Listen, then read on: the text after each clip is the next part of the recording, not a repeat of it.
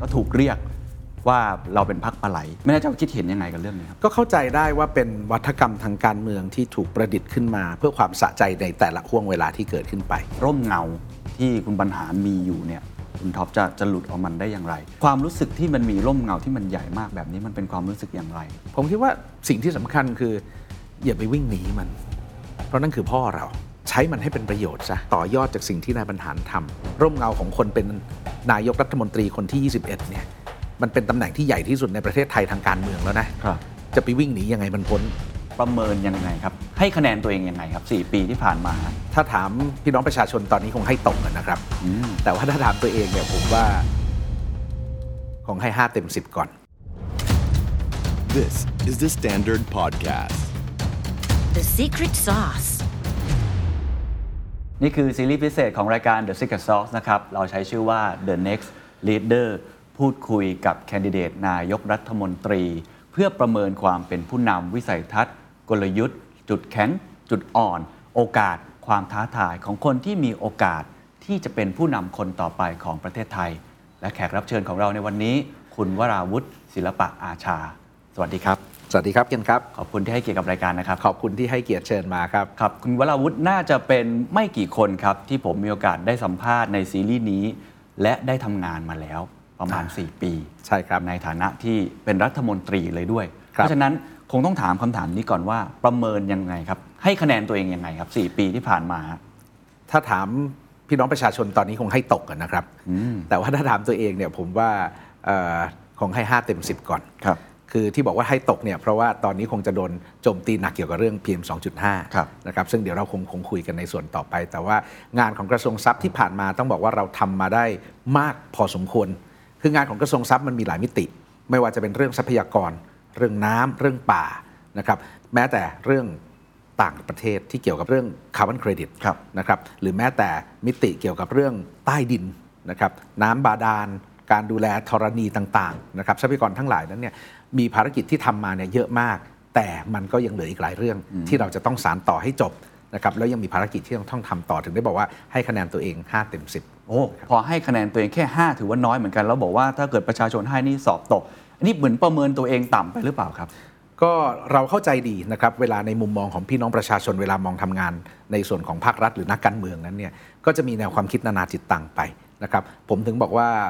มันมีงานอีกเยอะที่จะต้องทำอยากจะทำอีกหลายสิ่งหลายอย่าง แต่เวลามันหมดแล้วนะครับดังนั้นที่เราทำมาเนี่ยผมคิดว่าเราทำมาได้เพียงแค่ครึ่งทางเท่านั้น ครับ ยังเหลืออีกครึ่งทางที่เราจะต้องทำเหมือนกับแนวทางเรื่องสิ่งแวดล้อมนะครับทำมามันเหมือนตบมือข้างเดียว ถ้าพี่น้องประชาชนไม่ทำด้วยอีกครึ่งหนึ่ง มันก็ไม่เกิดประโยชน์อะไรขึ้นมา อืมพอให้คะแนนตัวเองแบบนี้ก็เหมือนกับว่าสมมุติผมเป็นประชาชน บอกว่าโอ้ถ้าอย่างนั้นคุณวราวุฒิผมให้อากาศคุณแล้วดีกว่า เพราะว่าผมให้โอกาสคุณแล้วคุณทำได้แค่นี้เองจะตอบเขายังไงครับ ผมคิดว่าคงต้องมานั่งดูเนื้องานก่อน นั่นคือสิ่งที่ผมประเมินตัวเอง แต่ผมเชื่อว่าก็คงจะมีพี่น้องประชาชนบางกลุ่ม ที่เห็นต่างไป บางคนอาจจะให้เยอะกว่า บางคนอาจจะให้น้อยกว่า แต่ทั้งนี้ทั้งนั้นการทำงานของผมในส่วนของกระทรวงทรัพยากรธรรมชาติและสิ่งแวดล้อม เราทำจริงต่อเนื่องมาตลอดนะครับยกตัวอย่างเช่น ผมเป็นหนึ่งในรัฐมนตรีที่ไม่กี่คนที่เดินทางไปตรวจราชการมาจนครบ 76 จังหวัดแล้ว ครับ ไปจนตะกะดอยอินทนนท์ดำน้ำลงไปตรวจราชการเอออะไรเราทำมาเดินบุกป่าฝ่าดงเข้าไปเนี่ยเพื่อไปรับรู้ถึงแนวทางในการทำงาน ดังนั้นถ้าจะบอกว่าการทำงานที่ผ่านมานั้นนะครับอาจจะมีถูกใจบ้าง มีอาจจะไม่ถูกใจบ้างนะครับแต่ถึงได้บอกว่าประเมินแค่ 5 เต็ม 10 แต่ถ้าหากว่าท่านใดที่ยังไม่เคยได้มีโอกาสมาสัมผัสนะครับอยากให้ไปลองดูก่อน ครับ ดูด้วยตัวท่านเองว่างานที่เราทำที่ผ่านมาเป็นอย่างไร เจ้าหน้าที่ของกระทรวงทรัพย์ ไม่ว่าจะเป็นในส่วนของทางบกหรือทางทะเลนะครับหรือแม้แต่เจ้าหน้าที่ที่ทำงานเกี่ยวกับเรื่องต่างประเทศ เรื่องคาร์บอนเครดิตนั้น เราทำอะไรไปบ้าง ครับ นะครับก็จะให้พี่น้องประชาชนเป็นคนตัดสินจะดีกว่า พอพูดถึงงานที่เกี่ยวข้องกับด้านสิ่งแวดล้อม ซึ่งเป็นโจทย์ใหญ่ของโลกและโจทย์ใหญ่ของประเทศไทย เราก็ไปประกาศกับประชาคมโลกไว้เรียบร้อยใน COP26 ด้วยเช่นกัน ครับ แต่ฝุ่น PM 2.5 วันนี้อย่างที่คุณท็อปบอกก็ยังมีอยู่ในปัจจุบันเนี่ยจะตอบคำถามตรงนี้ยังไงว่าตกลงแล้วจุดยืนของประเทศไทยในเรื่องสิ่งแวดล้อม เราจะจัดการกับมันได้จริง หรือจริง ๆ แล้วเป็นแค่เสือกระดาษที่ไปประกาศกับประชาคมโลกครับ ต้องบอกว่า PM 2.5 เนี่ยแบ่งเป็น 2 ส่วนก่อน แบ่งเป็นส่วนในเมืองกับแบ่งในส่วนของต่างจังหวัดนะครับ ในส่วนในเมืองเนี่ยถ้าเคนย้อนกลับไปเมื่อ 2 ปีที่แล้วปี 63 ปี 64 ช่วงที่โควิดแบบพีคแล้วทุกคนควอรันทีนอยู่บ้าน คงจำได้วันนั้นเนี่ยฟ้าใสปิ๊งเลยแม้แต่ในช่วงเวลานี้ แปลว่าอะไร แปลว่า จ 70%กว่า 70%ของปริมาณ PM 2.5 ที่เกิดขึ้นในกรุงเทพเนี่ยมาจากรถยนต์ มาจากรถราทั้งหลาย โดยเฉพาะอย่างยิ่งเนี่ยถ้าเป็นเครื่องยนต์ดีเซล ยิ่งเก่าก็จะยิ่งผลิต PM 2.5 ออกมามากขึ้น ครับ ก็เป็นที่มาครับว่าเมื่อปลายปีที่แล้วเนี่ยทางกระทรวงทรัพย์เราก็ได้ประสานงานกับสภาอุตสาหกรรม แล้วก็บริษัทรถใหญ่ๆ 11 ค่ายด้วยกัน เปิดโปรโมชั่นให้คนเนี่ยเข้ามาเปลี่ยนน้ำมันเครื่องเอ่ยอะไรเอ่ยก็ปรากฏว่ามีรถเข้ามาราน 20,000 คันเท่านั้นเอง เมื่อเทียบกับรถจำนวนเป็นล้านคันในกรุงเทพมหานคร ก็แปลว่า พื้นที่ที่อยู่ในกรุงเทพเนี่ยหน่วยงานที่เกี่ยวข้องกับการตรวจสอบบนภาวะ หรือว่ามาตรฐานของรถหรือเครื่องยนต์เนี่ยคุณต้องมีความเข้มงวดมากกว่านี้ ถ้ามันไม่ผ่านก็คือไม่ผ่าน หรือแม้แต่ในกรุงเทพมหานครถ้าหากว่าปริมาณ PM 2.5 มันเกิน จะใช้มาตรการ work from home ไหม เพราะอย่างกระทรวงทรัพย์เราเองนะครับตอนช่วงที่มันพีคขึ้นมาเนี่ยเราก็ขอให้ work from home ประมาณครึ่งหนึ่ง เพื่อลดปริมาณยานยนต์บนท้องถนน ครับ ซึ่งในกรุงเทพเนี่ยทุกฝ่ายมันก็ต้องทำงานร่วมกันนะครับพอไปต่างจังหวัดปุ๊บ มันก็จะมีพื้นที่หลักๆ อยู่ 3 พื้นที่ 1 คือพื้นที่อุทยาน 2 คือพื้นที่ป่าที่อยู่นอกอุทยาน แล้วก็3เนี่ยก็คือพื้นที่การเกษตร ใน 3 พื้นที่เนี่ยกระทรวงทรัพย์เองเนี่ยมีงบประมาณในการบริหารจัดการอยู่แค่พื้นที่เดียวก็คือกรมอุทยานในพื้นที่ของอุทยาน ซึ่งที่ผ่านมานะครับตั้งแต่ต้นปีที่ผ่านมาเนี่ยคงจะเห็นว่าเจ้าหน้าที่ของกระทรวงทรัพย์ในพื้นที่อุทยาน เราทำงานกันไม่หยุดเลย เราโยกเจ้าหน้าที่มานะครับเกือบพันนายจากภาคต่างๆ มาที่ทางภาคเหนือนะครับแล้วก็ฮอของกระทรวงทรัพย์เนี่ยบินส่งน้ำบินรถน้ำกันโอ้โหเป็นร้อยรอบ อันนี้เรามีงบประมาณ ครับ คราวนี้ในส่วนของพื้นที่ป่า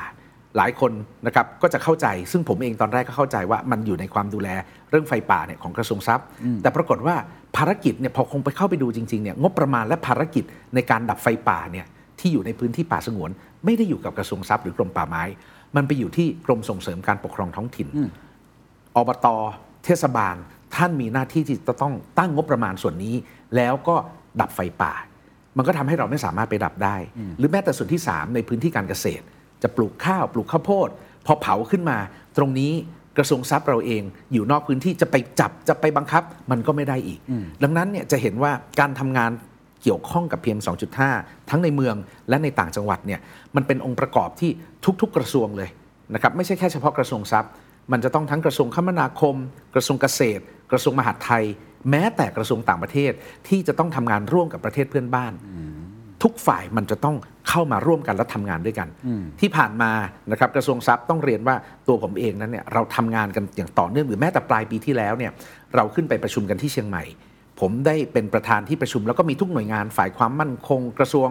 ทุก ๆ กระทรวงที่เกี่ยวข้องเนี่ยแล้วผมก็เตือนตั้งแต่ปลายปีที่แล้วว่า ผมคาดการณ์ว่าปีนี้สถานการณ์เพียง 2.5 จะหนักมาก ขอให้ทุกหน่วยงาน เข้าไปเข้มงวดในพื้นที่ของท่านให้เต็มที่อย่าให้มันมาถึงจุดนี้ แล้วก็มันก็เกิดเหตุจนได้นะครับเราไม่ได้ปฏิเสธความรับผิดชอบ ครับ แต่เพียงแต่อยากจะบอกว่าอยากให้ทุกฝ่ายนั้นนะเข้ามากระตือรือร้น แล้วก็ทำงานแบบอย่างที่กระทรวงทรัพย์เราในขณะนี้ทำงานอยู่ ครับ นะ เท่าที่ฟังพอจะเข้าใจนะครับเหตุผลว่าปัญหาเรื่องฝุ่น PM 2.5 หรือว่าเรื่องสิ่งแวดล้อมเนี่ยมันต้องการการทำงานร่วมกันหลายภาคส่วน ครับ แต่อย่างที่คุณวราวุฒิบอกว่าเราก็ไม่สามารถที่จะปฏิเสธความรับผิดชอบได้ในเมื่อเรา ถู มี ก อำนาจ ถูก หน้าที่ในตรงนี้ ทีนี้ถ้ามองในอนาคตต่อไป เราจะมั่นใจได้ยังไงครับว่า ถ้าคุณวรวุฒิเข้ามาทำงานต่อ ปัญหานี้จะหมดไป จะมีแนวทางวิธีการที่จะจัดการปัญหาลักษณะแบบนี้อย่างไรได้บ้างครับ ผมคิดว่าถ้าแนวทางเรื่อง PM 2.5 นะครับ มันจะต้องตั้งเป็นคณะทำงานระดับชาติขึ้นมาเลยล่ะนะครับแล้วก็คนที่นั่งอยู่หัวโต๊ะ น่าจะเป็นคนที่มีอำนาจในการสั่งการข้ามกระทรวงได้ เพราะวันนี้เนี่ยในการบริหารจัดการกระทรวงเนี่ยคุณเคนก็คงทราบรัฐมนตรีว่าการกระทรวงทรัพย์จะไปสั่งกระทรวงอื่นเนี่ยมันก็จะกระไรอยู่มันไม่มีอำนาจ ครับ ดังนั้นคนที่นั่งหัวโต๊ะของคณะกรรมการนี้ จะต้องสามารถสั่งข้ามทุก ๆ หน่วยงานได้ว่า ขอให้หน่วยงานนี้ดำเนินการตามแบบนี้ หน่วยงานแบบนี้ดำเนินการตามแบบนี้ แต่ต้องทำความเข้าใจกันเสียก่อนว่า มาตรการ PM 2.5 เมื่อมีการบังคับใช้อย่างเข้มงวดจริง ๆ แล้วเนี่ย ครับ มันจะกระทบกับวิถีชีวิตของพวกเราทุก ๆ คน ต้องเปลี่ยน ต้องเปลี่ยน ถ้าเราไม่เปลี่ยนเนี่ย คนอื่นเขาจะบังคับให้เราเปลี่ยน ดังนั้นวันนี้สิ่งที่ผมกำลังจะขอให้ทำจะก่อให้เกิดขึ้นในประเทศไทยเนี่ย ผมคิดว่าคนไทยเรามาเปลี่ยนกันเอง ก่อนที่ต่างชาติเขาจะมาบังคับ ให้เราต้องเปลี่ยน ผมคิดว่าดีกว่า ครับ ถูกใจอาจจะไม่ถูกใจ แต่เมื่อมันถูกต้องแล้วในอนาคตเราจะเป็น competitive edge หรือเป็นการต่อสู้ที่เราสามารถไปสู้กับนานาอารยประเทศในเวทีโลกได้ ไอ้นโยบายลักษณะแบบนี้มีอยู่ในการหาเสียงครั้งนี้อยู่ไหมครับ ที่จะทำ ชัดเจนเลยครับ เรานำเสนอเกี่ยวกับเรื่อง Carbon Credit Center ครับ นะครับเราใช้คำว่า Asia Pacific Regional Carbon Credit Center เราจะสนับสนุนให้พี่น้องเกษตรกร ชาวไร่ชาวนาทั่วประเทศเนี่ยเปลี่ยนวิธีการทำนา จากเมื่อก่อนทำนาแบบปกติคือเราจะมีน้ำอยู่ในนาเนี่ ครั ย บ ตลอด 4 เดือน ครับ ซึ่งมันก็เกิดมีเทนมหาศาลเลย ครับ เราจะเสนอให้เปลี่ยนวิธีการทำนาเป็นแบบเปียกสลับแห้ง คือช่วงที่ข้าวกำลังตั้งท้องเนี่ยออกรวงเนี่ยเราจะเดรนน้ำออกจากนาให้หมด ครับ นะครับบางคนก็อาจจะสงสัยว่าเออเราไม่ตายเหรออข้าวไม่ตายครับ ตรงกันข้ามนอกจากไม่ตายแล้วเนี่ย productivity ต่อไร่เพิ่มขึ้นประมาณ 30%น้ำหายไปเราใช้น้ำประหยัดลงไปประมาณครึ่งหนึ่งเกือบ ครับ ห้าสิบ ครับ 50%พลังงานที่จะต้องสูบน้ำเข้านาก็หายไปครึ่งหนึ่ง แต่ที่สำคัญที่สุดปริมาณมีเทนมันหายไปเกือบ 70%ไอการที่หายไปตรงนี้มันกลับกลายมาเป็นคาร์บอนเครดิตครับคุณเคนแล้วคาร์บอนเครดิตตัวเนี้ยมันขายได้ อืม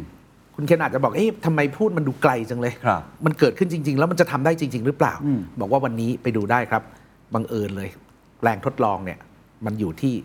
6 จังหวัด ครับ มีอยู่ที่จังหวัดสิงห์บุรี ชัยนาท อุทัย อ่างทอง ปทุมธานี แล้วก็จังหวัดสุพรรณบุรี อืม ถ้าจะลองไปดูที่จังหวัดสุพรรณอำเภอเดิมบางนางบวช มีกลุ่มเกษตรกรตั้งชื่อกลุ่มว่ากลุ่มเกษตรนาแปลงใหญ่ เกษตรรุ่นใหม่เดิมบางนางบวชเนี่ย วันนี้เขาขายคาร์บอนเครดิตด้วยการเปลี่ยนวิธีการทำนาเนี่ยจากปกติมาเป็นแบบเปียกสลับแห้ง แล้วขายคาร์บอนเครดิตได้ไร่ละ 500 บาทต่อปี นี่คือการเปลี่ยนวิธีการทำนี่คือสิ่งที่เราอยากจะขอให้เปลี่ยน ครับ อันเนี้ยจะไม่ถูกใจ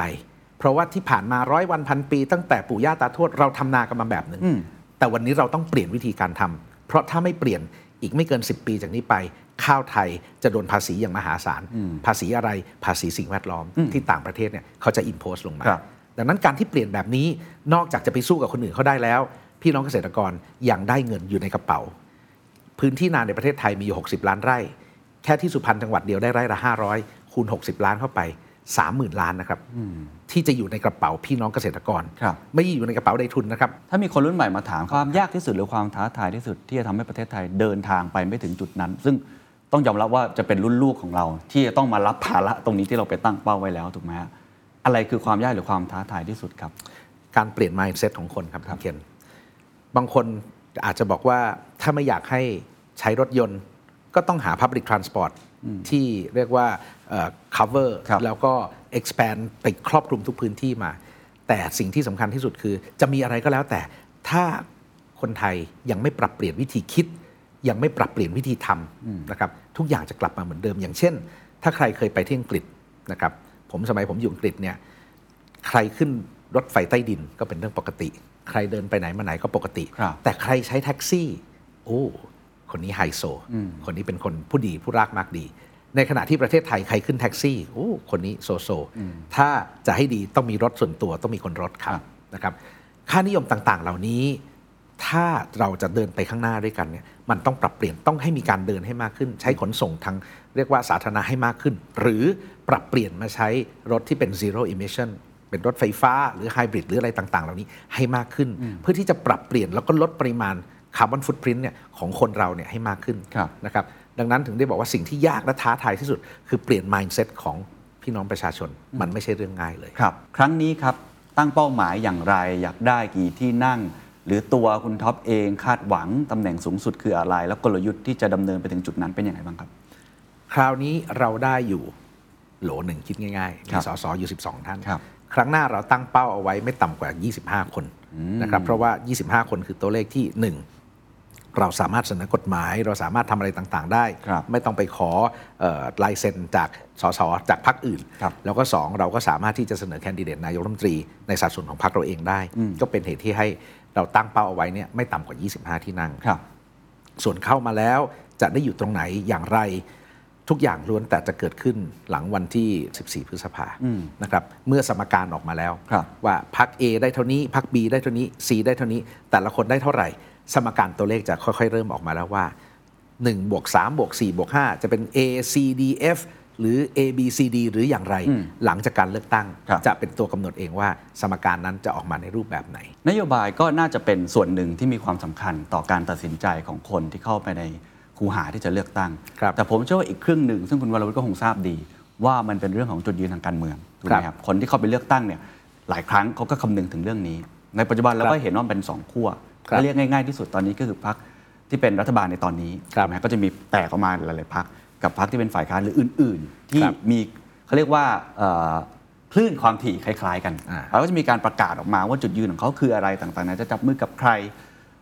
จุดยืนของพรรคชาติไทยพัฒนาของคุณวราวุฒิในเชิงขั้วอำนาจตรงนี้คืออะไรครับ เรามีอยู่สองเรื่อง ครับ เรื่องแรกเนี่ยที่หลายคนพูดถึงเราพูดถึงมาตรา1นึ ครับ นะครับจุดยืนของชาติไทยพัฒนาคือ เราไม่คิดว่า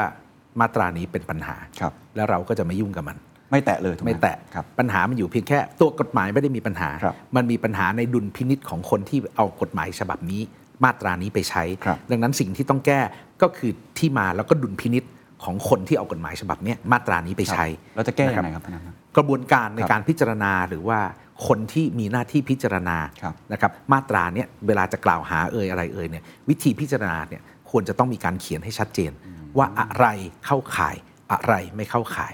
ผมถึงได้บอกว่าตัวปัญหานะมันไม่ได้อยู่ที่ตัวกฎหมาย ครับ แต่มันอยู่ที่ตัวที่คนเอาไปใช้นะครับแล้วก็บางครั้งก็ทำให้ระคายเคืองเบื้องเขายี่คนละบาททำให้คนต่างๆ เข้าใจผิด ครับ นะครับดังนั้นเนี่ยวิธีแนววิธีการพิจารณาความภายใต้กรอบของ1นึเนี่ยต้องเขียนให้ชัดเจนว่าจะเป็นอย่างไร ครับ นะครับนั่นคือข้อที่หนึ่ง ครับ ข้อที่สองก็คือแนวนโยบายที่เรานำเสนอ โดยเฉพาะอย่างยิ่งเกี่ยวกับเรื่องสิ่งแวดล้อมและเรื่อง sustainability นั้นเนี่ยเราถือเป็นภารกิจที่สำคัญที่สุดของประเทศไทยในขณะนี้ ต้องได้รับการตอบรับและผนวกเข้าไปอยู่ในนโยบายหลักของรัฐบาล ครับ สองเรื่องนี้จะเป็นเรื่องที่เราจะตัดสินว่าแล้วเราจะจับมือกับใคร ครับ นะครับ ซีน n ร r ต่างๆ ที่จะเกิดขึ้นมา ผมเชื่อว่ามีหลายคนก็คงคาดการณ์มา ไม่ว่าจะเป็นพักที่มีโอกาสได้คะแนนสูงที่สุด ที่เขาประกาศแลนสไลด์ต่างๆ หรือว่าพักที่เป็นพักร่วมรัฐบาลในอยู่ตอนนี้นะครับก็มีเอ่อสวอยู่ที่สามารถที่จะยกมือโหวตได้อะไรต่างๆเนี่ย ครับ ตรงนี้ได้มีการพูดคุยกันไหมครับแล้วพรรคชาติไทยพัฒนาคิดว่าจะจับมือกับใครครับ อย่างที่ผมได้กล่าวไปเมื่อสักครู่ว่าตัวที่จะตัดสินก็คือพอเลือกตั้งเสร็จแล้วเนี่ย ครับ นะครับพักนี้ได้เท่านี้พักนี้ได้เท่านี้พักนี้ได้เท่านี้ ครับ จะเป็นตัวกำหนดเองว่าสมการจะออกมาเป็นอย่างไร กรณีเรื่องที่หลายฝ่ายออกมาพูดเรื่องการที่สวมีสิทธิ์มาลงคะแนนโหว ครั ต บ เลือกนายกเนี่ยนะผมคิดว่าไม่น่าจะเป็นประเด็น เพราะว่าถ้าหากว่าคิดจะตั้งรัฐบาลเสียงข้างน้อย ครับ แล้วไปดึงเอาเสียงสวอีก 250 มาบวกเพื่อให้ได้นายกนั้นเนี่ยผมคิดว่าก็จะคิดในระยะสั้นเกินไป เพราะว่าเอาก้าวแรก ครับ ของการตั้งรัฐบาลขึ้นมาเนี่ยจะต้องมาพิจารณางบประมาณปี 2567 ก่อน ครับ ถ้าหากว่าคุณเป็นรัฐบาลเสียงข้างน้อย ครับ สมมติว่าโหวตในสภาได้นายกแล้ว แล้วมาตั้งเป็นรัฐบาลเสียงข้างน้อย ครับ งบประมาณวาระหนึ่งคุณก็ตายแล้ว อืม แล้วคุณก็ต้องยุบสภา ครับ แล้วก็เลือกตั้งใหม่ ครับ ฉะนั้นผมไม่คิดว่าสถานการณ์นั้นจะเกิดนะครับ ถ้าสถานการณ์เกิดแล้วพรรคชาติไทยพัฒนายินดีที่เป็นฝ่ายค้านถูกไหมฮะจะไม่ร่วมรัฐบาลอันนั้น เอาเราจะอยู่กับเสียงข้างมาก อืม นะครับเพราะว่าถ้าอยู่กับเสียงข้างน้อย แล้วก็เกิดกับการยุ แต่ บส มาก ภา อันนั้นก็ ขึ้า คือรวมสวไปแล้วก็ถือว่าป็ เอา น ไม่เราพูดถึงสภาล่างเราเรา โอเค พูดเราพูดถึงสภาผู้แทนราษฎร ครับ นะครับการรวมคะแนนออกมา รัฐบาลจะต้องเป็นรัฐบาลเสียงข้างมาก ไม่ใช่รัฐบาลเสียงข้างน้อย อืม ไม่เหมือนสมัยเอ่อรัฐบาลท่านอาจารย์หม่อมคึกฤทธิ์ ครับ เหตุการณ์แบบนั้นจะไม่สามารถเกิดในประเทศไทยได้อีกแล้ว ครับครับ นะครับดังนั้นการที่จะบวกคะแนนกันขึ้นมานั้นเนี่ยรัฐบาลจะต้องเป็นรัฐบาลเสียงข้างมาก อืม นะครับแล้วก็การจะจับมือกับใคร ใครจะจับมือกับใครนั้น ต้องบอกคุณเคนว่า ถ้าเราเป็นพักใหญ่ ครับ เราจะเป็นพักที่เลือกคนอื่น แต่ถ้าหากว่าเราเป็นพักขนาดกลางหรือพักขนาดเล็ก เขาจะมาเลือกเรา อืม นะครับคือถ้าเราใหญ่เราเลือกเขา ครับ ถ้าเราเล็กเขาจะเลือกเรา อืม ดังนั้นวันนี้คงจะไม่ใช่คำถามว่าเราจะไปจับมือกับใคร อืม ต้องไปถามพักใหญ่นะครับว่าเขาจะเอาเราหรือเปล่า อื นะครับ มแสดงว่าตอนนี้ยินดีที่จะร่วมหมดกับทุกพักถ้าเกิดว่าเป็นพักเสียงข้างมากถูกไหมฮะ แต่มีเงื่อนไขอยู่สองเรื่องที่ผมได้พูดไปเบื้องต้น ก็คือหนึ่งหนึ่งสอง 1นึ ครั กั บบ นโยบายของเราที่ต้องเอาไปปฏิบัติให้ได้ ครับ เพราะว่าทุกพักนะครับแม้แต่เอ่อพักเล็กพักกลางพักใหญ่ ครับ วันนี้นำเสนอนโยบายออกมามากมาย ครับ แนวทางก็คือว่าต้องการเอานโยบายเหล่านั้นเนี่ยไปใช้หลังจากการเลือกตั้ง ครับ เพราะนโยบายเหล่านั้นมันมาจากการฟังเสียงของพี่น้องประชาชนพักของชาติไทยเองนะครับชาติไทยพัฒนาเราก็ไปรับฟังมาทั่วประเทศ แล้วเราอยากจะเอาแนวคิดเหล่านั้นออกมาเป็นนโยบายแล้วก็ไปใช้ในการทำงานในฐานะรัฐบาล อืม นะครับซึ่งทุกพักเองก็คงจะมีเป้าหมายไม่ได้แตกต่างกันไป ครับเท่าที่ฟังหนึ่งสองก็น่าจะมีพักก้าวไกลที่จะชัดเจนที่สุดแสดงว่าชัดเจนว่าอันนี้คือไม่ร่วมแน่นอน อันนี้ถึงเวลาก้าวไกลอาจจะมีแนวทางใหม่ อันนี้เราตอบไม่ได้เรา ครับ ไม่รู้นะ ค ค รั รับ บถึงได้บอกว่าแต่อันนี้เป็นเป็นเขาเรียกว่าดิวเบรกเกอร์ของชาติไทยพัฒนาสำหเรื่องนี้ ครับ นะครับ มุมมองหนึ่งของสำหรับคนรุ่นผมแล้วก็ลงไปเนี่ยส่วนหนึ่งก็จะเริ่มมองเห็นความสำคัญของอุดมการณ์ทางการเมืองมากขึ้น ซึ่งอย่างที่เมื่อกี้อ่าคุณวราวุฒิบอกว่าจุดยืนเนี่ยมี 2 ข้อหลักๆ แต่ตอนนี้หลายครั้งเนี่ยเขาก็จะมองเลยว่า เอ๊ะพักพักเนี่ยสรุปแล้วจะยืนอยู่ขั้วไหนกันแน่ จะไปเสรีนิยม จะไปอนุรักษนิยม ซึ่งไม่มีใครถูกใครผิดนะอันนี้ก็เป็นแนวทาง แต่ว่าก็จะมีคนจะออกมาประกาศแบบนี้ การที่คุณวราวุฒิมีเงื่อนไขแบบนี้มาครอบไว้ก่อน มันหมายความว่าเราไม่มีจุดยืนทางการเมืองอย่างนั้นหรือเปล่าครับ ผมคิดว่าประเด็นเรื่อง1นึนั้นชัดเจนว่าเราจะไม่ใช่ขวาสุดโต่ง ครับ นะครับเราไม่ใช่อนุรักษ์นิยมสุดโต่งเราจากเซ็นเตอร์มาเนี่ยเราจะออกมาทางขวาหน่อย อืม ๆแต่เราไม่ได้ไปซ้าย อืมอืม ครับ อันนี้คือจุดยืน นั่นคือจุดยืนของเรา งั้นขวาออกมาหน่อยหน่อย เขาเรียกว่า mid right มิดไร mid right ครับ ไม่ใช่ขวาสุดโต่ง ครับ นะครับ ครับครับซึ่งอันนี้แสดงว่ากลุ่มเป้าหมายของเราที่มอง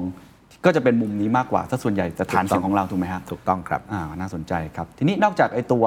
จุดยืนทางการเมืองไอ้ลักษณะแบบนี้แล้วเนี่ยเอ่อวิธีการหรือว่าในอดีตที่เราเห็นมากับฐานเสียงที่ใหญ่ที่สุดของฝั่งพรรคชาติไทยพัฒนานะครับเอ่อบางคนใช้คำว่า บรรหารบุรีอ่าใช้วิธีการที่สวรรค์สุพรรณบุรีเป็นฐานเสียงที่มีฐานที่มั่นมั่นคงมาก ๆ เลยแล้วเราก็เห็นว่าเอ่อการบริหารที่มีเรียกว่าความเจริญงอกงามในจังหวัดสุพรรณบุรี ก็เป็นจุดหนึ่งที่เราเห็นค่อนข้างชัดเจนเอ่อควรรู้จะอธิบายคำคำนี้ยังไงครับว่าบรรหารบุรีการบริหารแบบนี้มันคืออะไรครับ ผมถือว่าการที่เรียกว่าเป็นบรรหารบุรี ผมถือเป็นคอมพลีเมนต์นะ ครับ เพราะว่าการที่เอ่อพี่น้องประชาชนทั้งจังหวัดเนี่ยพร้อมใจกันแล้วก็เห็นการพัฒนาในช่วง 40 ปี 50 ปีที่ผ่านมานั้นเนี่ยจากหน้ามือเป็นหลังมือไปเลย จากจังหวัดที่ปิด กลายเป็นจังหวัดที่เปิด ครับ หลายสิ่งหลายอย่างที่ได้เกิดขึ้น สาธารณูปโภค การศึกษา การท่องเที่ยวนะครับหรือแม้แต่การกีฬาที่เกิดขึ้นเนี่ยมันพลิกโฉมชีวิตของพี่น้องชาวจังหวัดสุพรรณแล้วก็จากการที่พี่น้องชาวจังหวัดสุพรรณบุรีทั้ง 8 0 0 0 0 กว่าชีวิต 10อำเภอเนี่ยเลือกพรรคชาติไทย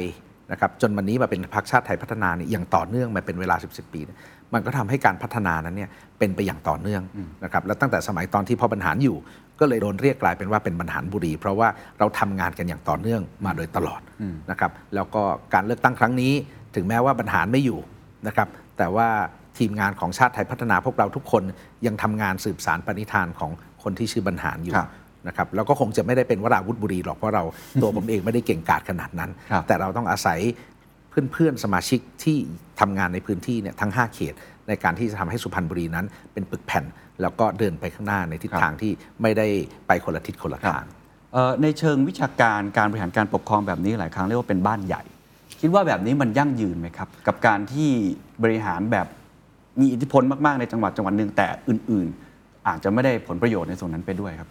อย่างนี้ต้องถามเคนกันว่า ครับ definition ของบ้านใหญ่คืออะไร บ้านใหญ่คือคนที่มีอิทธิพลในพื้นที่ตรงนั้น สามารถที่จะดึงงบประมาณหรือว่ามีอำนาจสูงกว่า การปกครองส่วนท้องถิ่นอื่น ๆ นี้เป็นต้นครับ เอ่ออิทธิพลจะถูกใช้ในมุมมองของทางลบมากกว่า ครับ ถ้าเป็นในทางนั้นเนี่ยต้องบอกว่าตั้งแต่สมัยพ่อบรรหารมาแล้วเนี่ยถ้าอย่างนั้นก็คือเราไม่ใช่บ้านใหญ่ เราไม่เคยเป็นบ้านใหญ่ เพราะจังหวัดสุพรรณนั่นเนี่ย ครับ คือบ้านของตระกูลศิลปะอาชาเราเกิดที่นี่ ครับครับ มันไม่ใช่บ้านใหญ่เราเราเกิดที่นี่แล้วก็ทำงานตั้งแต่ก่อนที่จะทำงานการเมืองด้วยซ้ำไป ครับ นะครับนายบรรหารเนี่ยลงสมัครสสครั้งแรกปี ครับ 2519 แต่ว่านายบรรหารทำงานให้กับจังหวัดสุพรรณบุรีเนี่ยมาตั้งแต่ก่อนปี 2510 อีก ครับ นะครับดังนั้นเราทำงานกันมาเรื่อยๆ แนวทางของคำว่าบ้านใหญ่เราไม่เคยมีเราไม่เคยมีอิทธิพล ทางเรียกว่าจะไปเอ่อไล่ทุบตีหรือว่าจะไปมีอิทธิพลในทางอะไรต่างๆ แล้วก็ที่เมื่อก่อนบอกว่าเราเอางบประมาณมาได้นั้น เพราะเมื่อก่อนนั้นเนี่ยรัฐธรรมนูญ เอื้อให้สมาชิกสภาผู้แทนราษฎรนั้นเนี่ยสามารถดึงงบประมาณ มีงบของสสในการมาทำงานในจังหวัดได้ แต่พอมาในบริบทของรัฐธรรมนูญฉบับปัจจุบันเนี่ยสสห้ามยุ่งเกี่ยวกับรัฐธรรมนูญเลย ดังนั้นการทำงานของสสในวันนี้ ครับ กับสสเมื่อ 20 หรือ 30 ปีที่แล้ว จะเป็นคนละบริบทกัน ครับ นะครับ แต่ก็ยืนยันว่าเราไม่เคยเป็นบ้านใหญ่ในจังหวัดสุพรรณ ครับ นใหญ่ของจังหวัดสุพรรณก็คือคนสุพรรณทั้ง 8 0 0 0 0 กว่าชีวิตที่อยู่ด้วยกันมาตั้งแต่เล็กจนโต ครับพอพูดถึงคุณบรรหารมันก็จะมีวลีหนึ่ง ซึ่งผมคิดว่าหลายคนเข้าใจว่าคุณบรรหารเป็นคนพูด แต่เข้าใจว่ามีการเคลิฟายกันแล้วว่าเอ๊ะใช่หรือไม่ใช่ว่า การเป็นพักฝ่ายค้านเนี่ยมันอดอยากปากแห้งอันนี้คิดอย่างนั้นจริงไหมครับ ต้องบอกว่าประเด็นนี้ก็จะเป็นเชื่อมโยงไปกับประเด็นที่ว่าคนจะบอกยังไงก็จะจ้องเป็นรัฐบาลอย่างเดียว ครับ นะครับ อย่างที่ถ้าเท้าความไปตอนแรกที่เราพูดคุยกัน ก็คือเป้าหมายของทุกพักการเมืองเนี่ยเวลาเรานำเสนอนโยบายแต่ละนโยบายนั้นเนี่ยเป้าหมายก็คือจะเอานโยบายเหล่านั้น ไปปฏิบัติใช้หลังจากการเลือกตั้งที่ผ่านมาแล้ว ครับ คราวนี้ก็ต้องถามกันว่าการที่จะเอานโยบายไปปฏิบัติใช้ได้นั้นเนี่ยคุณจะต้องอยู่ในสถานะใด จะเป็นฝ่ายรัฐบาล หรือจะเป็นฝ่ายค้าน ทุกๆพักที่นำเสนอก็เพื่อที่จะตั้งเป้าในการที่จะเอานโยบายเหล่านั้นเนี่ยไปใช้ในฐานะพักร่วมรัฐบาล หรือจะเป็นพักแกนนำรัฐบาลนะครับอันนี้ที่ผ่านมานั้นเนี่ยอย่างที่ผมได้กล่าวไปอีกเช่นกันว่า พอเราเป็นพักเล็กนะครับเขาจะมาเลือกเรา เป็นพักใหญ่เราจะเป็นคนเลือกเขา พรรคชาติไทยตั้งแต่สมัยก่อนจนมาจนถึงพรรคชาติไทยพัฒนานั้นเนี่ยเราเคยผ่านสถานะต่าง ๆ มาหมดแล้วเป็นพรรคแกนนำฝ่ายค้าน ครับ พรรคร่วมฝ่ายค้านพรรคแกนนำรัฐบาลนะครับเรามีนายกถึงสองคนด้วยกันคือเอ่อพ่อบรรหารแล้วก็ท่านพลเอกชาติชาย ครับ แล้วก็เป็นพรรคร่วมรัฐบาลด้วยเช่นกัน ฉะนั้นเนี่ยเราเป็นมาเนี่ยครบทุกสถานะแล้ว ไม่ได้เดือดร้อนที่จะต้องเออเป็นขวนขวายอย่างนั้นอย่างนี้จนถึงต้องไปทำอะไรแผลงๆ แต่สิ่งที่เราตั้งเป้าก็คือว่านโยบายที่เรานำเสนอในครั้งนี้ ไม่ว่าจะเป็นเรื่องสิ่งแวดล้อมคาร์บอนเครดิตเซ็นเตอร์นั้น เราอยากจะให้เกิดการเปลี่ยนแปลงบนฐานเศรษฐกิจของประเทศไทย เราก็อยากจะตั้งเป้าว่าเราอยากจะเอานโยบายเหล่าเนี้ยไปทำซึ่งผมเชื่อว่าทุก ๆพักที่จะมาออกรายการกับคุณเคน ครับ คงไม่มีใครที่จะมาตั้งเป้าบอกว่าอืมเป้าหมายรอบนี้ผมจะเป็นฝ่ายค้านหรอกทุกคนก็ตั้งเป้าที่จะเอานโยบายของตัวเองไปปฏิบัติใช้ทั้งนั้น ครับ ดังนั้นแนวคิดที่บอกว่าโอ้พักพักนี้จะจ้องจะเป็นรัฐบาลอย่างเดียวอะไรอย่างนั้นเนี่ยผมคิดว่าก็เป็นแนวคิดที่เอ่อมีคิดกันนานาจิตตังไป อธิบายไปเท่าไหร่นะครับคนที่จะเชื่อยังไงก็เชื่อ ไม่ต้องอธิบายก็เชื่ออ ก็ผมมีโอกาสได้คุยกับคุณรุ่นใหม่พอสมควรแล้วเขาก็จะมีคำว่าอุดมการณ์มันอาจจะกินไม่ได้ แต่มันเป็นศักดิ์ศรีที่เขาต้องรักษาเอาไว้ นั่นจะเป็นเหตุผลหนึ่งที่ทำให้เขามองว่าหลายครั้งนโยบายที่เขาคิดมาอาจจะไม่ได้ถูกใช้ เพราะเขาเชื่อมั่นในอุดมการณ์ที่เขาเป็น ก็เป็นฝ่ายค้านต่อไป มุมมองนี้คิดยังไงครับ ผมคิดว่าสิ่งที่สำคัญที่สุดในการทำงาน ก็คือให้พี่น้องประชาชนได้ประโยชน์มากที่สุด ครับ นะครับ ถ้าท่านใดคิดว่าพี่น้องประชาชนจะได้ประโยชน์มากที่สุด จากการที่ท่านทำหน้าที่ฝ่ายค้าน ก็โอเคเราก็ไม่ขัดข้อง แต่สำหรับอีกหลาย ๆ คนก็จะคิดว่าการที่เอานโยบายนะครับไปใช้ไม่ว่าจะเป็นเรื่องข้าว ไม่ว่าจะเป็นเรื่องคาร์บอนเครดิตนะครับไม่ว่าจะเป็นเรื่องการศึกษา หรือการดูแลท้องถิ่นนั้นเนี่ยจะเกิดประโยชน์ที่สุดจาก ครับ การ ที่เราเอานโยบายเราไปใช้ ครับ ซึ่งถ้าทำเป็นเอ่อนโยบายของรัฐบาลออกมาได้ แล้วสามารถไปประยุกต์ใช้ในฐานะพักร่วมรัฐบาล แล้วเกิดประโยชน์กับพี่น้องประชาชนที่สุด ผมคิดว่านั้นจะเป็นสิ่งที่เป็นประโยชน์มากกว่า แล้วสรุปแล้วคิดเห็นยังไงกับประโยคที่บอกว่าเป็นพรรคฝ่ายค้านนี่มันมีโอกาสยากจนนะ ไม่จริงไม่จริง เพราะว่าการเป็นฝ่ายค้านเนี่ยนั่นคือความเรียกว่าโครงสร้าง ครับ ในระบอบประชาธิปไตยอันมี ครับ พระมหากษัตริย์เป็นประมุขนะครับว่ามันต้องมีการถ่วงดุลกัน ครับ ฝ่ายค้านนะครับเป็นรัฐบาลเนี่ยก็จะสามารถใช้งบประมาณทำงานในตามพื้นที่ต่างๆ ได้ อย่างของตัวผมเองเนี่ยนะครับเราอยู่ในสถานะรัฐมนตรีว่าการกระทรวงทรัพย์มา 4 ปีเนี่ยเราไปทำงานในพื้นที่ของฝ่ายค้านด้วยนะครับ มีสสจากขออนุญาตที่เอ่ยนามจากพรรคเพื่อไทย ครับ นะครับขอการสนับสนุนมาไม่ว่าจะเป็นบ่อบาดาลไม่ว่าจะเป็นเรื่องแหล่งน้ำนะครับผมทำงานเราไม่เคยแบ่งรัฐบาลหรือฝ่ายค้านเพราะเราถือว่าทุกคนเป็นสมาชิกสภาผู้แทนราษฎรเหมือนกัน จะถามได้เลยจากเพื่อนๆสสจากพรรคฝ่ายค้านหลายต่อหลายครั้งที่เราไปลงพื้นที่นะครับแถมเวลาเราไปลงพื้นที่เนี่ยผมเชิญท่านสสเนี่ยมาด้วยมาตรวจงานด้วยกันไม่ได้แอบไปนะครับเอาท่านสสมาแล้วเอาขึ้นเวทีกับผมด้วย แล้วก็ยังบอก พี่น้องประชาชนที่ให้ให้การต้อนรับเลยบอกว่าท่านโชคดีนะ ท่านมีสอสอแบบนี้มาตามงานกับผมอยู่ตลอด ดังนั้นเนี่ยที่ได้มาเนี่ยถ้าไม่ได้สอสอท่านนี้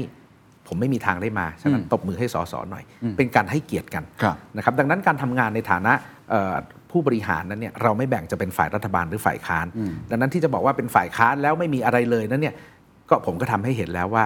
เราทำงานเราก็ช่วยฝ่ายค้านเหมือนกัน ครับ ถ้อยทีถ้อยอาศัย เพราะว่าความเดือดร้อนของพี่น้องประชาชนนั้นเนี่ยมันไม่ได้แบ่งนะครับว่าพักฝ่ายค้านไม่ได้ลำบาก หรือว่าพี่น้องที่ให้การสนับสนุนพักร่วมรัฐบาลจะลำบากมากกว่า ทุกคนลำบากเหมือนกันหมด ครับ นะครับ ขออนุญาตถามอีกคำหนึ่งซึ่งอาจจะผมไม่แน่ใจว่าคุณรวุฒิคิดยังไงนะครับ แต่ว่าสื่อก็ใช้คำนี้มาค่อนข้างนาน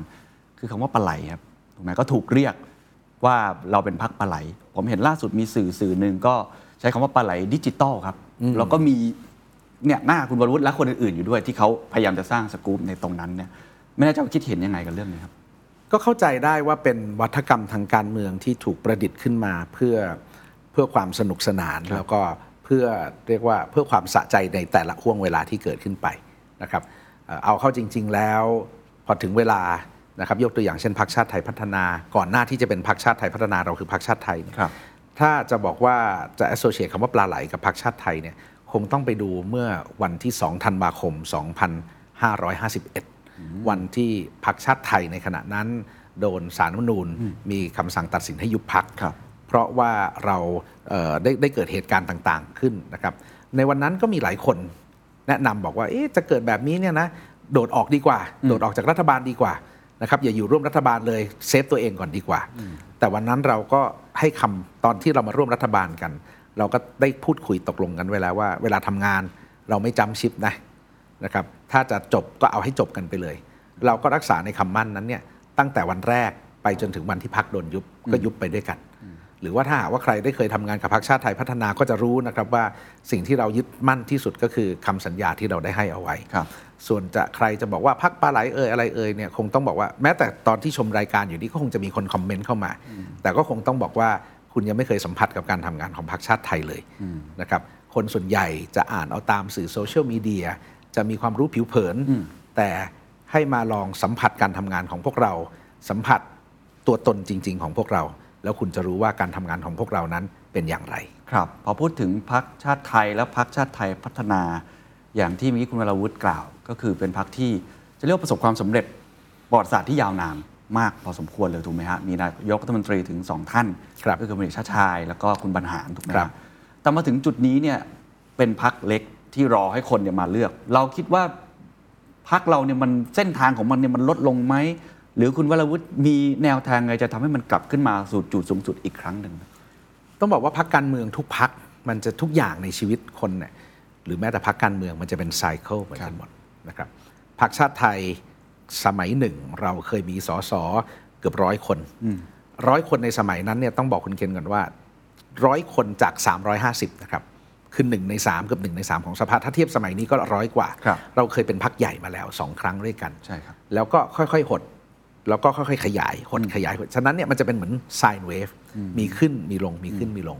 วันนี้พอในายบรรหารไม่อยู่แน่นอนความเชื่อมั่นมันไม่เหมือนเมื่อก่อน เพราะว่าความเชื่อมั่นทางการเมืองมันไม่สามารถส่งต่อให้กันได้ มันไม่เหมือนมรดกนะครับ แต่ว่าจากการที่วันนี้เรากลายเป็นพักเล็ก ก็จะเป็นหน้าที่ของผมและผู้บริหารชุดปัจจุบัน ในการที่จะสร้างความเชื่อมั่น และทำให้พักของเรานั้นเนี่ยกลับมามีสมาชิกมากเหมือนเมื่อก่อนอีกครั้งหนึ่ง ซึ่งแนวทางในการที่เราทำวันนี้แนวนโยบายที่เรานำเสนอ เรามีบุคลากรเข้ามาร่วมงานนะครับเพิ่มขึ้นอีกหลายหลายหลายท่านที่ล้วนแล้วแต่เป็นบุคลากรที่เอ่อมีคุณภาพ แล้วก็มีความหลากหลายทางความเชี่ยวชาญเข้ามาช่วยงานเรา ครับ ดังนั้นเราเชื่อมั่นว่าจากนี้เส้นทางของเรานั้นเนี่ยมันจะไม่เล็กลงไปกว่านี้นะครับเราผ่านจุดเล็กที่สุดมาแล้ว อ่า แล้ววันนี้เรากำลังอยู่ในขาขึ้น มันอาจจะไม่ได้ขึ้นเปรี้ยงปร้างเป็น 50 70 เสียง ครับ นะครับแต่มันก็จะมากกว่าที่ผ่านมา แล้วก็จะค่อยๆมากขึ้นไปเรื่อยๆเรื่อยๆ การเมืองเป็นสิ่งที่ไม่สามารถที่จะไปเร่งได้ ครับ นะครับมะม่วงถ้าจะให้อร่อย ต้องรอให้มันสุกเอง เอาไปบ่มแก๊สมันไม่อ ร่อย ฉะนั้นผมเองผมยังมีเวลา ครับ เรารอได้ใช้เวลาสมัยหน้าสมัยถัดไปในการทำให้พรรคชาติไทยพัฒนานั้น เรามีความเข้มแข็งนะครับเราเร่งโตไม่ได้ การเมืองถ้าหากเร่ง คุณเร่งมา คุณก็จะเร่งตัวเองให้ไป คุณมาแบบไหน คุณจะไปแบบนั้น คุณมาเร็วมาแรง คุณก็จะไปเร็วและไปแรงเหมือนตอนคุณมา ถ้าคุณค่อยๆมา ค่อยๆมา คุณก็จะค่อยๆไป ครับ ค่อยๆไป ครับ ดังนั้นผมไม่รีบ ครับมีความกังวลหรือว่ามีความเอ่อวิตกบ้างไหมครับว่าเราอาจจะทำให้พักนี้ที่มีประวัติศาสตร์อันยาวนาน และมีบารมีใช้คำนี้เลยแล้วกันนะฮะในทางการเมืองสูงเนี่ยมันมันอาจจะไม่ได้เป็นแบบนั้น แล้วกลับมาไม่ได้แล้ว ตอนแรกกังวลนะครับ แต่พอทำงานมา 4 ปีมาถึงวันนี้ เราได้เห็นการทำงานของตัวเองที่ผ่านมาเนี่ ครั ย บ วันนี้ผมมั่นใจว่าผมทำได้นะครับก่อนหน้านี้เรายังไม่เคยได้ทำงานเต็มตัวขนาดนี้ ครับ เราก็ยังไม่รู้เหมือนกันว่าเราจะแฮนด์ลสถานการณ์ต่าง ๆ อย่างไร แต่จากทำงานมา 4 ปี แก้ไขปัญหามาหลายสิ่งหลายอย่างสำเร็จบ้างไม่สำเร็จบ้าง ครับ แต่ประสบการณ์มันจะเป็นตัวชี้วัดอนาคตของเรานะครับความผิดพลาดที่ผ่านมา มันจะเป็นกุญแจสำคัญไปสู่ความสำเร็จของเราในอนาคต ดังนั้นความผิดพลาดที่ผ่านมาของผมนั้นก็จะเป็นตัวการที่เรียกว่าเป็นปัจจัยสำคัญ ในการที่ผมจะทำให้พรรคชาติไทยพัฒนาในวันนี้ เติบใหญ่ขึ้นในข้างหน้า ครับ สี่ปีที่ผ่านมาทำให้มั่นใจว่าทำงานได้ไม่แพ้ใคร ไม่แพ้พักไหน อืม ไม่แพ้แคนดิเดตของพักใด ครับ แน่นอน ที่บอกว่ามีความผิดพลาดเกิดขึ้นนี่มีอะไรบ้างครับ อะไรคือความผิดพลาดใหญ่ที่สุดของคุณวราวุฒิในการทำงานนะครับ การฟังคนบางกลุ่มมากจนเกินไปจนปิดล้อมตัวเอง ฟังมากเกินไปนี่ปิดล้อมเหรอฮะ ฟังมากจนเกินไป แล้วก็ปิดล้อมตัวเองจากคอมเมนต์ต่าง ๆ ของคนกลุ่มต่าง ๆ สิ่งนั้นเป็นสิ่งที่อันตรายที่สุด ยิ่งคุณขึ้นสูงเท่าไหร่ คุณยิ่งต้องเรียกว่าต้องหูหนัก แล้วก็ต้องหูกว้างนะครับต้องฟังตลอด แล้วก็ต้องอย่าเพิ่งไปตัดสินใจอะไรโดยง่าย ท่านต้องฟังให้รอบข้างนะครับแล้วท่านก็ต้องหนักแน่น เพราะว่ายิ่งสูงเท่าไหร่ เราไม่รู้เลยว่าคนที่เข้ามาพูดกับเรา จะมีแนวความคิดจะมีเอ่อมี hidden agenda อะไรหรือไม่ ครับ นะครับดังนั้นสิ่งที่สำคัญที่สุดในการเดินหน้าจากนี้ไป ก็คือการต้องหูใหญ่ แล้วก็ใจกว้าง ครับ รับฟังปัญหาทุกฝ่าย แต่ต้องหนักแน่น ครับ เท่าที่ติดตามเอ่อคุณพ่อมันหารทำงานมาตลอดเมื่อกี้คุยกันนอกรอบก็บอกว่า เหมือนกับคุณบรรหารนี่ปูทางมาให้ลูกท็อปใช่ไหมแต่ก่อนเรียกว่าลูกท็อปเนี่ยนะฮะทำงานการเมืองมาโดยเฉพาะเลยเนี่ยเอาเข้าจริงแล้วจริง ๆ คุณท็อปคุณวราวุธอยากทำงานการเมืองไหมครับ ต้องบอกว่าตอนแรกก็ไม่เคยคิด ครับ ยังเคยคิดด้วยซ้ำไปว่าสมัยก่อนเห็นพ่อบรรหารต้องไปง้อคนนั้น อย่าให้มีเรื่องกับคนนี้นะครับอย่าให้คนนี้ไปมีเรื่องกับคนนั้น ต้องไปง้อคนนั้นต้องไปง้อคนนี้ก็ยังเคยคิดว่าโอ๊ยคอยดูนะเดี๋ยวพ่อไมาอยู่นะจะปล่อยให้ตีกันให้เละเลย ปรากฏว่าพอเอาเข้าจริง ๆ แล้ว พอมาถึงวันนี้เรากลุ่มบางเขียนของพรรคชาติไทยพัฒนาเอง ถ้าจะตีกันก็ข้ามศพวราวุธไปก่อน ก็กลายเป็นว่าคุณวราวุธตรงนี้ต้องไป คือ ง้อ บ่นอะไรพ่อเอาไว้ทำเองหมดเลยทำเหมือนอย่างที่พ่อทำแล้วก็เข้าใจแล้วว่าสิ่งที่พ่อบรรหารทำมาที่เราเห็นตั้งแต่เล็กจนโต ครับ ทำไปเพราะอะไร เข้าใจแบบที่ไม่ต้องมีใครมาอธิบายเลยนะ เข้าใจแบบที่รู้สึกได้เลยว่าทำไม ไม่ใช่ว่าเข้าใจแบบโอ้เห็นแล้วก็โอ้โอเค แต่มันรู้สึกเลยว่าเนี่ยมันคือสิ่งที่ต้องท ครับ ำนี่คือสิ่งที่พ่อบรรหารทำมาเพราะแบบนี้ เพราะแบบนี้ก็เริ่มจะเข้าใจมากขึ้น ยกตัวอย่างได้ไหมครับ เช่นอะไรบ้างครับเผื่อคนดูจะได้เข้าใจเพิ่มขึ้นมาก เหมือนการทำงานเนี่ยเมื่อก่อนก็สงสัยทำไมบางครั้งในบรรหารต้องลงรายละเอียดมากถึงขนาดนั้นนะครับแต่ปรากฏว่าพอเราทำงานเองจริง ๆ แล้วเนี่ยถ้าหากว่าเราลงรายละเอียดถึงขนาดว่าละเอียดยิบเลยเนี่ย ครับ การทำงานยิ่งดูราบรื่นเท่าไหร่ ยิ่งดูส o t h เท่าไหร่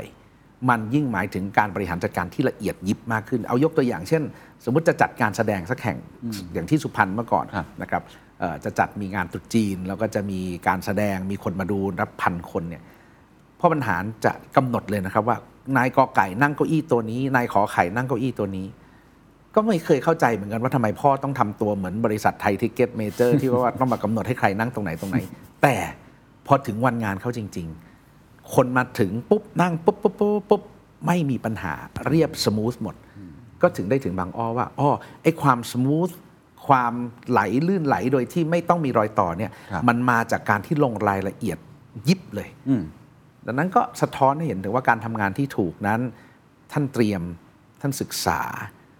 คุณดูในรายละเอียดให้ละเอียด ครับ เพื่อที่ว่าพอถึงเวลาแล้วเนี่ย ทุกอย่างมันได้ smooth sailing ไป อืม นะครับ ผมจำได้ว่าตอนที่เลือกตั้ง 62 คำถามบนเวทีดีเบตเดอะสแตนดาร์ดถามว่าร่มเงาที่คุณบรรหารมีอยู่เนี่ย คุณท็อปจะจะหลุดออกมันได้อย่างไร วันนี้จริง ๆ ก็มีอีกบุคคลหนึ่งที่กำลังเดินเข้ามาในเส้นทางการเมืองเหมือนกัน ก็คือคุณอุ้งอิง เขาก็มีลักษณะคล้ายๆกันเมื่อกี้คุยกันนอกรอบเหมือนกัน ไอความรู้สึกที่มันมีร่มเงาที่มันใหญ่มากแบบนี้มันเป็นความรู้สึกอย่างไร และเราตอบตัวเองยังไงว่าจะพาตัวเอง ให้เราไปที่ยืนได้อย่างไรครับ ผมคิดว่าสิ่งที่สำคัญคือ อย่าไปวิ่งหนีมัน เพราะนั่นคือพ่อเรา don't run away from it embrace it ก็คือก็คือใช้มันให้เป็นประโยชน์ซะเพียงแต่ว่าถ้านายบรรหารโตมาในเส้นทางนี้ ครับ เรามาต่อยอดจากสิ่งที่นายบรรหารทำเรามาแตกกิ่งออกมาจากสิ่งที่นายบรรหารทำยกตัวอย่างเช่นพรรคชาติไทยสมัยก่อนทำงานเคียงบ่าเคียงไหลกับพี่น้องเกษตรกรมาตลอด จนคนจะรู้เลยว่าถ้าพูดถึงชาติไทยจะคิดถึงภาคการเกษตรคิดถึงเกษตรกร วันนี้สิ่งที่เราทำก็คือต่อยอดจากสิ่งที่นายบรรหารทำมา ครับ เราพูดถึงคาร์บอนเครดิต เราพูดถึงการเปลี่ยนแปลงในการทำไร่ทำนาในวันนี้เพื่อให้ได้คาร์บอนเครดิตขึ้นมา นี่คือการที่เราต่อยอด branching ออกมาจากสิ่งที่นายบรรหารทำแล้วถ้าการที่เราจะทำอย่างนั้น มันทำให้เราแยกออกมาแล้วมาสร้างก็เรียกว่า cast our own shadow เนี่ย ก็ so be it แต่อย่าไปต้องพยายามถึงขั้นว่า ฉันจะต้องทำทุกสิ่งทุกอย่าง เพื่อให้ออกมาจากร่มเงาของพ่อให้ได้ โอ้โหร่มเงาของคนเป็นนายกรัฐมนตรีคนที่ 21 เนี่ย มันเป็นตำแหน่งที่ใหญ่ที่สุดในประเทศไทยทางการเมืองแล้วนะครับ จะไปวิ่งหนียังไงมันพ้นต้องถามหน่อย มันไม่ใช่วิ่งหนีง่าย ๆ จะทำอะไรก็แล้วแต่ทุกคนก็จะเทียบโอ้ยสมัยพ่อนะเป็นอย่างนั้นสมัยอย่างในสุพรรณเองก็เหมือนกัน ก็จะมีคนพูด โอ้สมัยบรรหารนะทำอย่างนี้อย่างนี้สิ่งสำคัญที่สุดคือเราใช้ความอดทน นายบรรหารใช้เวลาชั่วชีวิตในการที่จะทำให้สุพรรณเป็นอย่างที่เป็นอยู่ทุกวันนี้ ผมเพิ่งทำมายังไม่ถึง 5 ปี ผมเพิ่งเป็นหัวหน้าพักมายังไม่ถึง 6 เดือน ครับ ดังนั้นเส้นทางของผมยังเหลืออีกไกล ความอดทน ความอดกลั้น แล้วก็ความมุมานะ ความหมั่นเพียรในการทำงานนั่นแหละ มันจะเป็นกุญแจสำคัญ ครับ ดังนั้นอย่าไป run away embrace it แล้วก็ make the best out of it ครับ แล้ว somehow หาวิธีที่จะ branch ออกมา หรือต่อยอดจากสิ่งที่พ่อตัวเองได้ทำมา แล้วทำให้เกิดประโยชน์กับแผ่นดินไทย ครับ นั่นคือหัวใจสำคัญ คำสอนอะไรหรือมีบทเรียนอะไรที่คุณวรวุฒิเรียนรู้จากคุณพ่อ ในเชิงที่เราอยากดำเนินรอยตามและไม่เชื่อครับ บริบทเปลี่ยนไปแล้ว เราไม่ควรทำแบบนั้นอีกแล้ว สองสามประเด็น ครับ ประเด็นแรกนะครับ พ่อจะสอนบอกว่ามีมิตรร้อยคนก็น้อยไป มีศัตรูหนึ่งคนก็มากไป ดังนั้นการทำงานของพ่อบรรหารนะครับท่านจะพยายามไม่สร้างศัตรู บางคนก็จะโกรธคือทำให้คุณพ่อมีคดีมีเรื่องโกรธมากมาย แต่คุณพ่อจะเป็นคนที่การเวลาผ่านไปก็ช่างมัน ครับ แล้วพอทำแบบนี้ศัตรูก็จะหายไปนะครับ อย่างที่ท่านบอกว่ามีศัตรูหนึ่งคนก็มากไป มีมิตรร้อยคนก็น้อยไป แล้วอีกหลาย ๆ เรื่องที่ท่านไม่ได้สอนแต่ท่านทำให้เห็นความอดทน ความอดกลั้นนะครับ อย่างเช่นตอนที่ท่านเป็นนายก ท่านโดนฝ่ายค้านอภิปรายคนเดียวเลยนะครับ ทั้งวันทั้งคืนนะครับสามวันสามคืนเต็ม ๆ เลยคนเดียว ใช้ความอดทน แล้วก็ใช้ความมุมานะในการทำงาน เพราะว่าท้ายที่สุดแล้วสิ่งที่ท่านได้สอนให้เห็นที่สุดก็คือว่าคนเราเมื่อจากไปแล้ว สิ่งที่สำคัญที่สุดมันคือสิ่งที่เหลืออยู่ วันนี้นายบรรหารใครจะว่าอย่างไรไม่รู้ แต่ที่จังหวัดสุพรรณบุรี มีอนุสาวรีย์ของนายกรัฐมนตรีคนที่ 21 อยู่ เป็นหนึ่งในนักการเมืองที่ไม่กี่คนที่พี่น้องประชาชนในจังหวัดพร้อมใจกันสร้างอนุสาวรีย์ให้ ครับ นั่นคือสิ่งที่เหลืออยู่ในวันที่นักการเมืองคนหนึ่งตากจากไปแล้ว ดังนั้นจากนี้ไปคนที่ชื่อวราวุธอยากจะให้คนจำอย่างไร ในวันที่วราวุธตายไปแล้ว ก็จงทำซะในวันนี้นะครับนั่นคือสิ่งที่ในายบรรหารได้สอนเอาไว้ ครับ สิ่งที่ไม่เชื่อมันก็ไม่ค่อยมีเมื่อก่อนไม่เชื่อ แต่วันเนี้ย เชื่อหมดแล้ว วันนี้เชื่อหมดแล้วบอกถ้า วันนี้ถ้าพ่อยังอยู่ ก็จะบอกโอ้โหลูกผิดไปแล้ว ไอ้ที่คิดมามันคิดผิดหมดเลย ไม่มีอะไรสักอย่างเลยเหรอครับ ที่มันไม่เหมือนเดิมเพราะบริบทโลกก็ไม่เหมือนเดิม คนความคิดก็เปลี่ยนแปลงไปการเมืองก็โอเคอาจจะวนแต่ว่าตัวละครต่างๆก็ ความ เปลี่ยน คิดเปลี่ยนแปลงแต่หลักความคิดมันไม่เคยเปลี่ยน ครับ ไม่ว่าจะเป็นการที่สร้างมิตรไม่สร้างศัตรู มันช่วยให้การทำงานของเออของพวกเราเนี่ยไม่ว่าจะเป็นในฐานะพักร่วมรัฐบาลหรือในพักกันเองเนี่ยมันทำงานได้อย่างเรียกว่าเรียบง่ายมากขึ้น ครับ อย่างเช่นพักชาติไทยพัฒนาทำงานในพักร่วมรัฐบาลมา 4 ปีเนี่ยนะครับเราไม่สามารถเปลี่ยนคนอื่นได้ แต่เราทำตัวเราเองให้เป็นตัวอย่างให้คนอื่นเห็นได้ว่าหนึ่งผมไม่เน้นดราม่าผมเน้นทำงานอย่างเดียว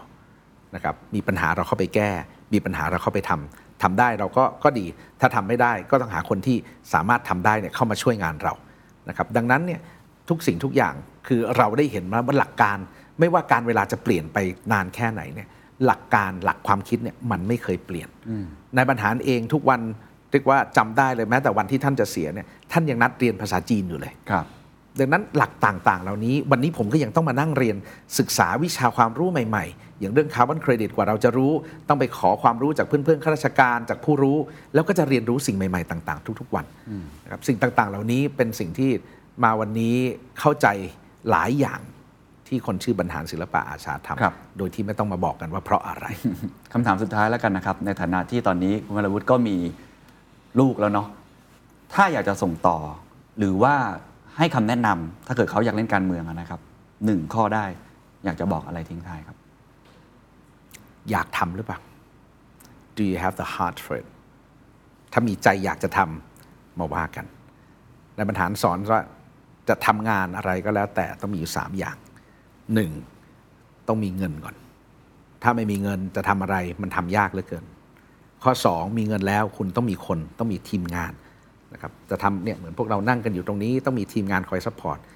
แต่สิ่งที่สำคัญที่สุดคือสิ่งที่ 3 มีเงินแล้วมีคนแล้วคุณต้องมีใจ คุณไม่มีใจคุณไม่อยากทำจะมีทีมเป็นกองทัพนะครับจะมีเงินล้นฟ้า แต่ถ้าคุณไม่อยากทำมันก็ไม่เกิดประโยชน์ ดังนั้นจะมาเดินถนนเส้นนี้ที่เรียกว่าถนนเส้นการเมืองคำถามแรกที่ต้องถามก่อนคืออยากทำไหม มีใจที่อยากจะทำไหม ถ้าอยาก โอเค เริ่มจากที่ตรงนี้แล้วมาว่ากัน วันนี้ขอบคุณมากครับ ขอบคุณครับเคนครับ